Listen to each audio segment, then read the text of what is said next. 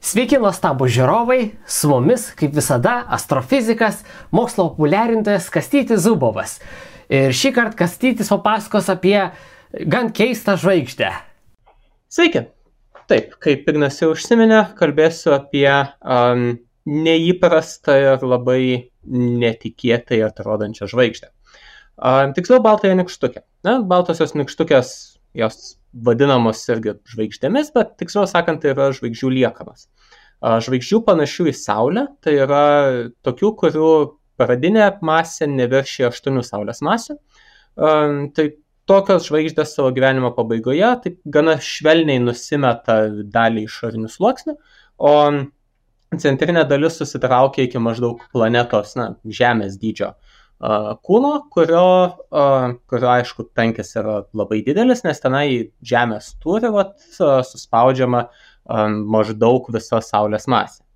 Na, baltųjų nykštukių masės sviruoja nuo ten dalies Saulės masės iki maždaug 1,4 Saulės masės. Dažniausiai jos yra sudarytos pagrindė iš anglies ir degonies. Taip pat būna tokių, kurios iš um, degonės ir neono, arba neono ir magnio, arba dar ten kokiu nors uh, vėlesnių elementų. Uh, bet uh, tai yra na, pagrindinis turis iš to sudarytas, tačiau uh, tose nikštukėse yra šiek tiek ir vandenilio bei helio, kurie šiaip, tarkim, žvaigždėse jie sudaro pagrindinę masės dalį. Baltoje nikštukėje yra kitaip, nes baltoje nikštukė, kaip minėjau, žvaigždės liekana, tai reiškia, kad jau žvaigždė nugyvenusi visą savo gyvenimą, kurio pagrindinis uh, veiksmas to gyvenimo buvo versti iš pradžių vandenilį helio, paskui helį sunkesniais uh, cheminiais elementais, tai tokiais kaip pavyzdžiui anglimi ir deguonimi. Um, taigi, faktiškai baltąją nikštukę sudaro tų termobrandulinių reakcijų produktai. Bet yra šiek tiek ir vandenilio ir helio. Vandenilis ir helis, būdami lengviausi cheminiai elementai, jie iškyla į žvaigždės paviršių, na, tos baltosios nikštukės paviršių. Taigi, matuodami baltosios nikštukės paviršių, mes pagrindę matome tą patį vandenilį ir helį. Na, tačiau galime iš, iš kai kurių kitų savybių ar stebėjimų duomenų apskaičiuoti ir nustatyti, kas ten yra giliau. Bet dabar mums svarbu būtent yra tas paviršinis, paviršinė sandara baltosios nikštukės. Um, vėlgi yra pastebėta, kad uh, kai kurios baltosios nikštukės atrodo padengtos vandeniliu, kitos atrodo padengtos heliu. Ir uh, paprastai, jeigu matom vandenilį, nematom helio, jeigu matom helį, nematom vandenilį. Um, į helių padengtų baltųjų nikštukių nėra daug, keletas procentų. Tačiau, jeigu suskirstystume baltasias nikštukes pagal temperatūrą, tai pastebėtume, kad ties maždaug 30 tūkstančių laipsnių yra tarsi tokia takoskira atsiranda. Tarp karštesnių baltųjų nikštukių žymiai mažiau yra helių padengtų negu tarp šaltesnių. Apskritai 30 tūkstančių laipsnių, na čia kalbame apie Kelvino laipsnius, bet kaip tokia aukšta temperatūra, tai nelabai didelis skirtumas tarp Kelvino ir Celsijaus, um, kadangi skirtumas tarp jų yra mažiau nei 300 laipsnių. Um, taigi, 30 tūkstančių Kelvinų lyginant su įpras, paprastų žvaigždžių temperatūromis tai yra tikrai daug. Um, Saulės paviršiaus temperatūra yra 5700 Kelvinų arba atitinkamai maždaug 5400 Celsijaus laipsnių. 5700 kelvinų, na, matom 5-6 kartus mažiau negu, negu tų baltųjų nikštukių, ta takoskiros temperatūra. Tik susiformavusios baltosios nikštukės jos būna dar karštesnės, būna ir 40 tūkstančių kelvinų ir panašiai. Bet laikui bėgant vėsta. Kadangi jos vėlgi, kaip jau sakiau, žvaigždžių liekanos, tai viena iš, vienas iš požymių yra, kad juose termobrandulinės reakcijos nebevyksta. Vadinasi, jos šviečia tik dėl to, kad yra labai įkaitusios ir šviesdamos e, po truputį vėsta. Kai atvėsta iki tų 30 tūkstančių kelvinų, kažkas atsitinka ir kai kurioms iš jų, ne visoms, bet kai kuriuose iš jų paviršių išriškėja helis. Um, manoma, kad tai yra susijęs su, su tuo, jog tam tikrais atvejais vandenilis dengiantis baltąją nikštukę gali kažkaip efektyviai susimaišyti su gelmėse esančio anglimi deguonimi ir būtent prie tokios temperatūros tas maišymasis pasidaro efektyvesnis. O helis taip nesimaišo, dėl to jis lieka paviršyje ir tada tampa matomas. Taigi visa šita ilga įžanga atveda mus prie naujo atradimo, kuris yra toks aptikta baltoji nikštukė, kurios vienas pusrutulis padengtas vandeniliu, kitas padengtas heliu. Ir taip labai aiškiai, kiek, kiek įmanoma bent jau pasakyti, toks labai aiškus dviveidiškumas yra. Ne tai, kad ten gabaliukais kur nors vadhelio matyti kur nors vandenilio, bet taip aiškiai, vien uh, kai sukasi žvaigždė aplink savo ašį, tai kartais atsuka vieną pusę, kur matome aišku vandenilio spektrą, apsisuka jinai, kitoj pusėje matome aišku helio spektrą ir jie taip keičiasi, um, keičiasi vienas per kitą. Atsiprašau. Um, taigi, na, apskritai labai labai keistas objektas, sakytumėm. Kaip, kaip čia taip, nu, žvaigždė nėra kietas kūnas, ta prasme, nėra, neturi kokio kieto paviršiaus. Tai nėra taip kaip Žemėje, kur taip vien, vienoj pusėje pažiūrėsi, matysi praktiškai vien ramų į vandenyną, į kitą pusę pažiūrėsi, matysi daug žemynų. Na, tai taip, labai skiriasi šitie uh, mūsų planetos pusrutuliai, bet um, kaip tai paaiškinti baltojo nekštukė. Um, Na, paaiškinimas čia yra toks, jog greičiausiai um, tokį skirtumą lemia magnetinis laukas. Um, apskritai, kiekviena žvaigždė turi šiokį tokį magnetinį lauką. Kai uh, žvaigždė traukiasi virsdama baltąją nikštukę, magnetinis laukas sustiprėja. Dėl, dėl tam tikrų tvermės dėsnių, kurie, um, kurie sako, kad um, faktiškai magnetinio lauko stiprumo ir objekto tą magnetinį lauką generuojančio spindulio kvadrato e, sandauga turėtų būti, e, turėtų būti konstanta. Taigi, jeigu kūnas susitraukia, spindulys sumažėja, spindulio kvadratas sumažėja dar labiau, vadinasi, magnetinis laukas turi sustiprėti. Taigi, baltosios nikštukės pasižymi stipriu magnetiniu lauku. Kitas e, svarbus elementas yra tas, kad magnetinis laukas praktiškai jokiame dangaus kūne nėra tiksliai simetriškas.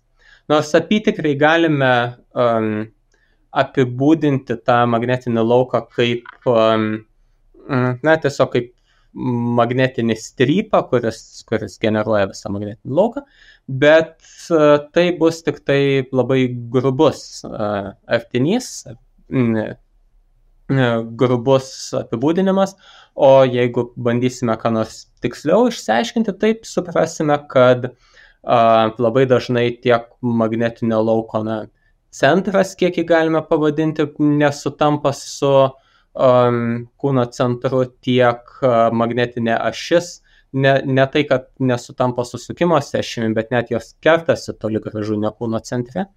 Um, Taigi vienoje kūno pusėje dažniausiai magnetinis laukas išeina iš kūno į išorę gana susiglaudęs ir stiprus, kitoje pusėje kaip nors pasklidęs ir pasidalinęs į, į daug visokių sustiprėjimų, susilpnėjimų ir taip toliau. Žodžiu, visokiausių tokių netolygumų randa. Na ir tarp tų netolygumų, aišku, yra ir intensyvumas magnetinio lauko. Tai vienoje pusėje kūno dažniausiai jis būna stipresnis negu kitai.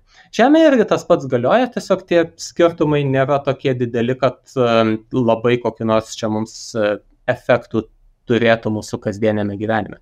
Uh, bet detaliai matuojant ir Žemėje galima rasti tų netolygumų, o baltoje nikštukėje, kurioje toks stiprus tas magnetinis laukas, tai visi tie netolygumai irgi um, irgi sustiprėja. Um, taigi, kas iš to magnetinio lauko? Na, magnetinis laukas, uh, jis kartu kuria slėgį ir, uh, tarkim, išplečia, pakelia šiek tiek dujas um, ir išplėsdamas dujas jis jas atvesina. Taigi, toje pusėje, kur uh, magnetinis laukas stipresnis, greičiausiai baltosios nykštukės paviršius yra vėsesnis, negu toje pusėje, kuris yra silpnesnis. Ir turime baltąją nekštukę su vėsesnė ir šiltesnė pusėmis. Jeigu taip nutinka, kad tos pusės yra kaip tik apie 30 tūkstančių laipsnių temperatūros, tai uh, matomai viena pusė yra šiek tiek šaltesnė, kita yra šiek tiek šiltesnė.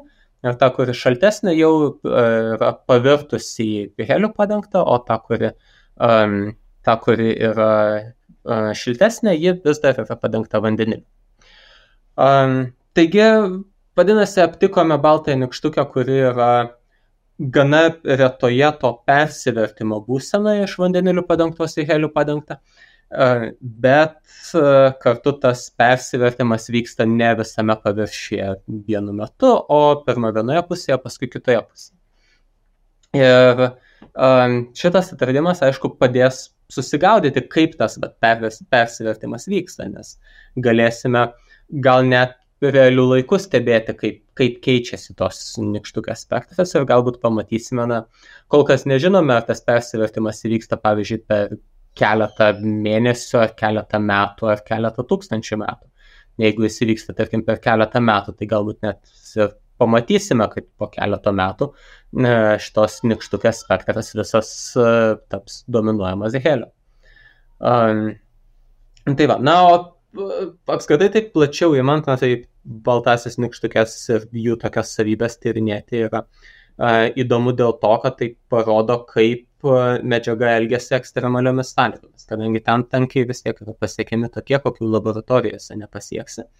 Uh, taigi taip galime išsiaiškinti, kaip vat, įvairios dujos, įvairios tie cheminiai elementai, uh, ką jie daro, būdami labai labai aukšto tankio, aukšto slėgio, taip pat karštomis sąlygomis. Na ir tokiu šitą žinodami mes galime patikrinti įvairius ne, tiesiog net gana fundamentalius teorinius modelius apie tai, kaip, kaip medžiagos visokios elgesi ekstremaliomis sąlygomis, kokia yra medžiagų prigimtinės sudėtis, kvantinės fizikos įvairius, įvairius modelius ir taip toliau. O visa tai jau tas tobulėjimas kvantinės teorijos veda ir prie įvairiausių praktinių pritaikymų. Taip, nors tiesiogiai, aišku, praktinio pritaikymo iš šitų stebėjimų nėra, bet taip um, per šitą fundamentalių žinių praplėtimą jos um, tokie stebėjimai, tokie tyrimai ir prisideda prie viso, viso mūsų na, to mokslinio bagažo tobulėjimo. Man įdomu įsivaizduoti e, tas vandenilis ir helis, e, kokios jie būsenos. Ar tai yra skysta medžiaga, ar e, kieta, ar kas ten per būseną?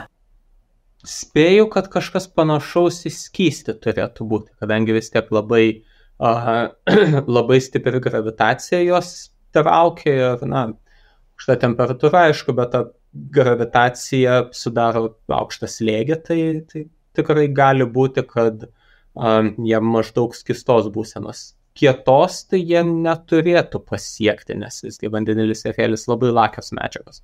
O jeigu yra skystas paviršius, e, kokiu greičiu sukasi ta žvaigždė, kad neišsimaišo tie skyšiai ir nesusimaišo ir nesusiplaka?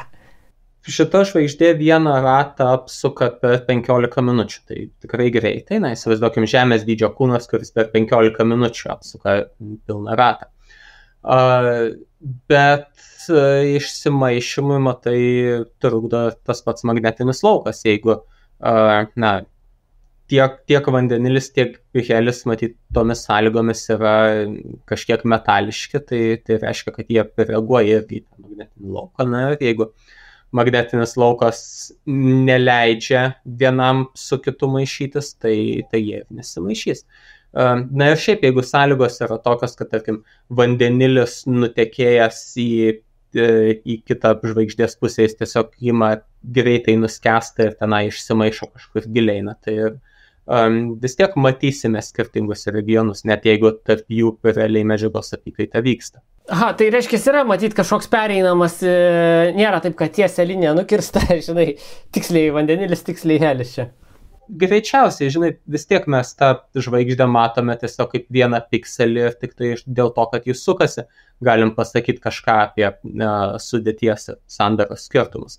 Um, tai, tai nėra turbūt tokia tiesi linija. Tai kažkoks pereinamasis regionas, gal netgi galim įsivaizduoti ir kokios nors, žinai, salos ar ten ežerai, kur vienoje pusėje, tarkim, vandenilio pusėje, ten helio salynai arba helio pusėje vandenilio salynai ar kas nors tokio.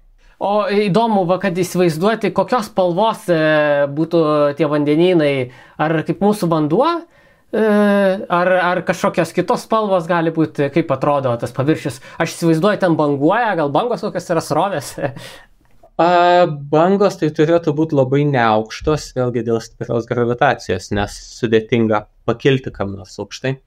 A, srovės kokios nors, na, jų gal ir būna. Šiaip baltosios nikštukės tai tiesiog dėl savo temperatūros yra gana baltai melsvos. Kadangi to, kuo aukštesnė temperatūra kūno, tuo jis tiesiog dėl savo paties temperatūros spinduliuoja mėlyniau. Na ir jeigu didžioji dalis iš viso yra ultravioletinės spinduliuotės, tenai tai ta regimoji yra pagrindė mėlyna, šiek tiek ten žydros ir šalios, na jos visos susimaišo į tokią truputį pabalusią mėlyną. Ar teisingai suprantu, kad e, ta, ta, tos medžiagos tiesiog švyti kaip įkaitinta geležis, nuo to karščio spinduliuoja šviesą? Taip, taip, būtent nuo savo karščio jos spinduliuoja bendrą šviesą, aišku, ten spektrą kažkokį irgi galima išmatuoti, kaip buvo atrasta čia vandenilis ir vėlis. Bet pagrindinė spinduliuotė yra būtent ta vadinama kontinuumo spinduliuotė, tai yra tiesiog dėl to, kad karštos dalelės juda, susidurnėja visai ir dėl to išspinduliuoja fotonus. O koks yra tolimesnis e, šitos žvaigždės e, gyvenimas? E, kaip supratau, termobrandolinė sintezė nevyksta ir jį po truputį vėsta, ar jį galiausiai visai atvės ir nežinau, kas virs tamse tokia, nebešviesi, ar kaip čia? A, taip, baltosios nykštukės po truputį vėsta, vėsta, vėsta ir atvėsta galiausiai iki, na, iki vis žemesnių ir žemesnių ir žemesnių temperatūrų. Um, kuo, kuo vėsesniai, tuo jas sunkiau aptikti.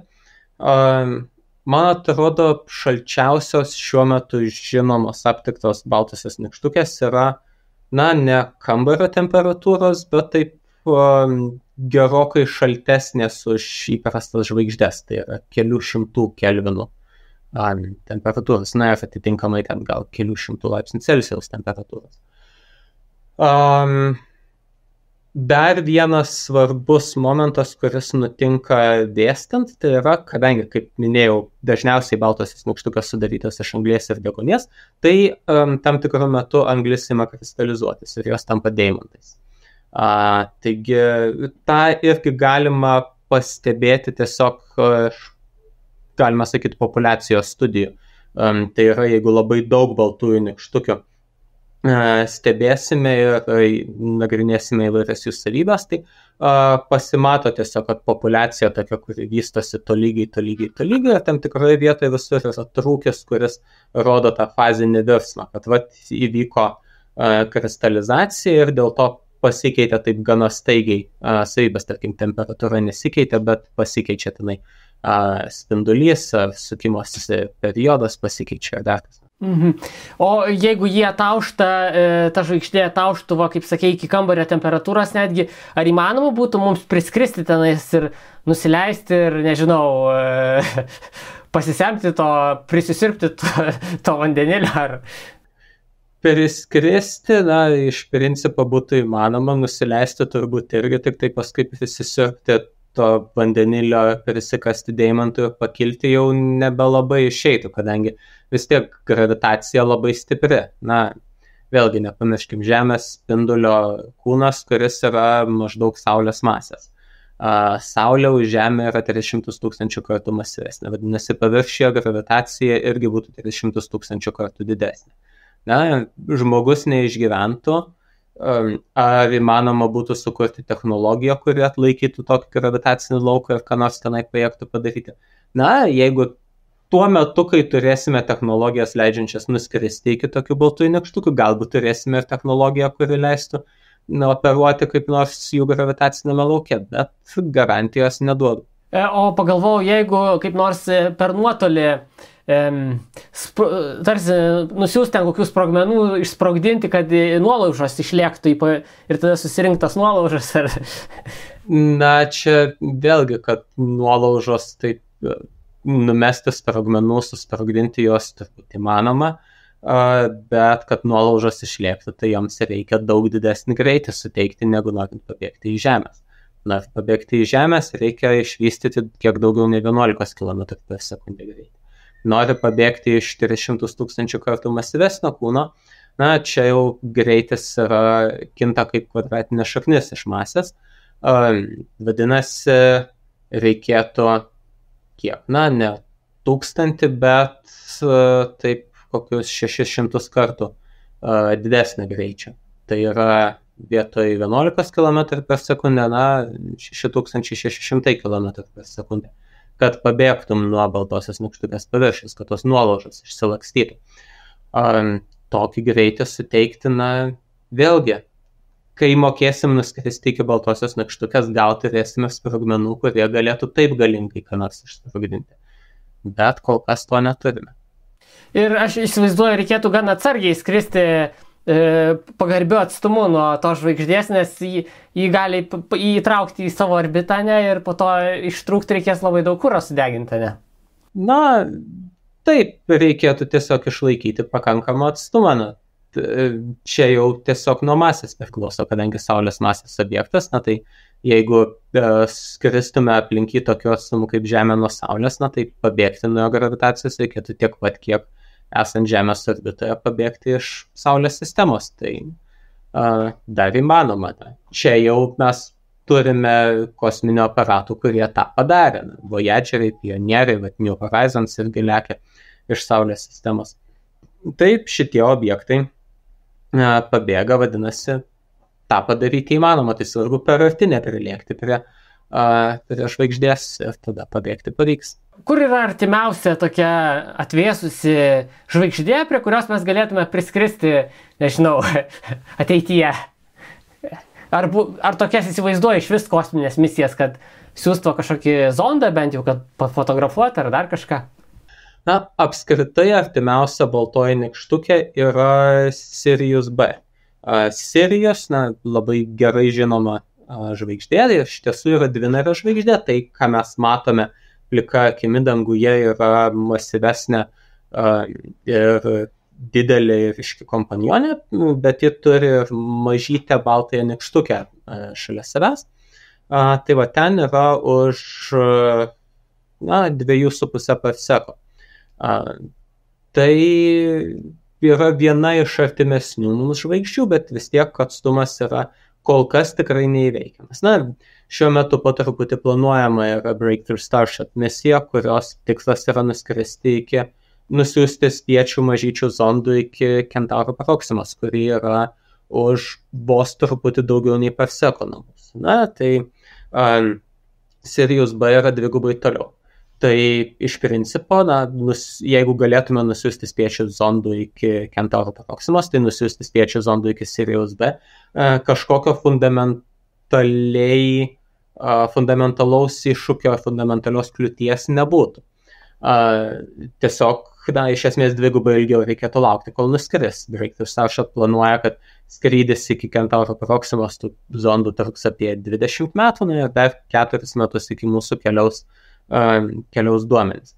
Tai iki Sirijaus B, na, tarkim, dvigubai tiek įsivaizduokim, tai 40 metų kelionė plus dar 8 metus keliauja duomenys, nu tai apie 50 metų būtų tokia misija nuo tada, kai išsiunčiam iki tada, kai kažkokie duomenys ateina ir apskritai sužinom, ar pavyko kas nors, ar nors vienas zondas tenai nukeliavo dar veikiantis. Na tai iš principo įmanoma su šiandieninėmis technologijomis iš principo įmanoma, bet labai sudėtinga, labai brangu. Bet Sirius B nėra tiek atvėsęs, kad būtų kristalizavęs į deimantą, bent jau kiek žinau. Kur yra artimiausia tokia susikristalizavusi baltoji neštukė, negaliu pasakyti, bet, na, greičiausiai kažkur toliau. Kaip manai, ar žmonės kad nors e, darys tokius tyrimus ir siūs robotus į tokius pasaulius, e, ar kažką verta būtų tyrinėti?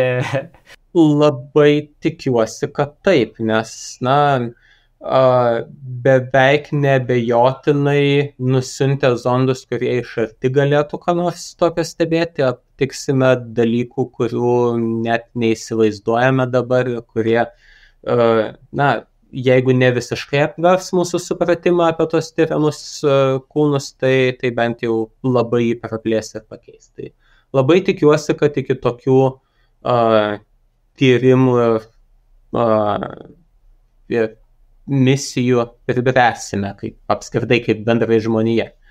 Na, bet tam reikia tikrai didelio susitelkimo ir didelio, uh, didelio noro užsidėgymo pasiryžimo ir daug kantrybės, nes ta misija ne tik jos parengimas, bet ir visa ta kelionė labai ilgai turėtų trukti. Kitaip tariant, net jeigu ir dabar būtų pradedama daryti, mes galbūt net ir nesulauktume savo gyvenime ne, tų rezultatų. A, aš tikiuosi, kad sulauksiu to breakthrough starshot ar ko nors panašaus uh, sėkmingo įgyvendinimo, bet uh, labai daug vilčių nededu ir nesilažinčiau turbūt, kad sulauksiu tų rezultatų, nes vis tiek, na, planas uh, bent jau pirminis planas buvo paleisti tos zondus apie 2050 metus. Na, tada duomenys būtų atkeliavę apie 2075. Tai tada aš tikiuosi, kad dar gyvas būsiu. Bet kaip įprastai visos misijos, jos ypač tokios novatoriškos, jos vis tiek kažkiek vėluoja, tai nenustepčiau, jeigu 10, 20 ar net ir 50 metų į ateitį nusikeltų. Na, o dar tenai 2125 metais, na jau sudėtinga būtų tiek išgyventi. Bet ką gali žinoti, gal technologijos leidžiančios ilgai gyventi patobulės tiek, kad, kad sulauksiu šito. Kągi, e, dėkui tau, Kastyti, įdomu įsivaizduoti tą tolimą ateitį ir tikiuosi išsipildys ir tie tyrinėjimai bus daromi ir žmonės sulauks tų duomenų. E, o šį kartą ačiū žiūrovai jums, kad žiūrite mus, e, remkite Contribui platformoje ir susitiksime už savaitės. Ačiū, kad žiūrite. Iki.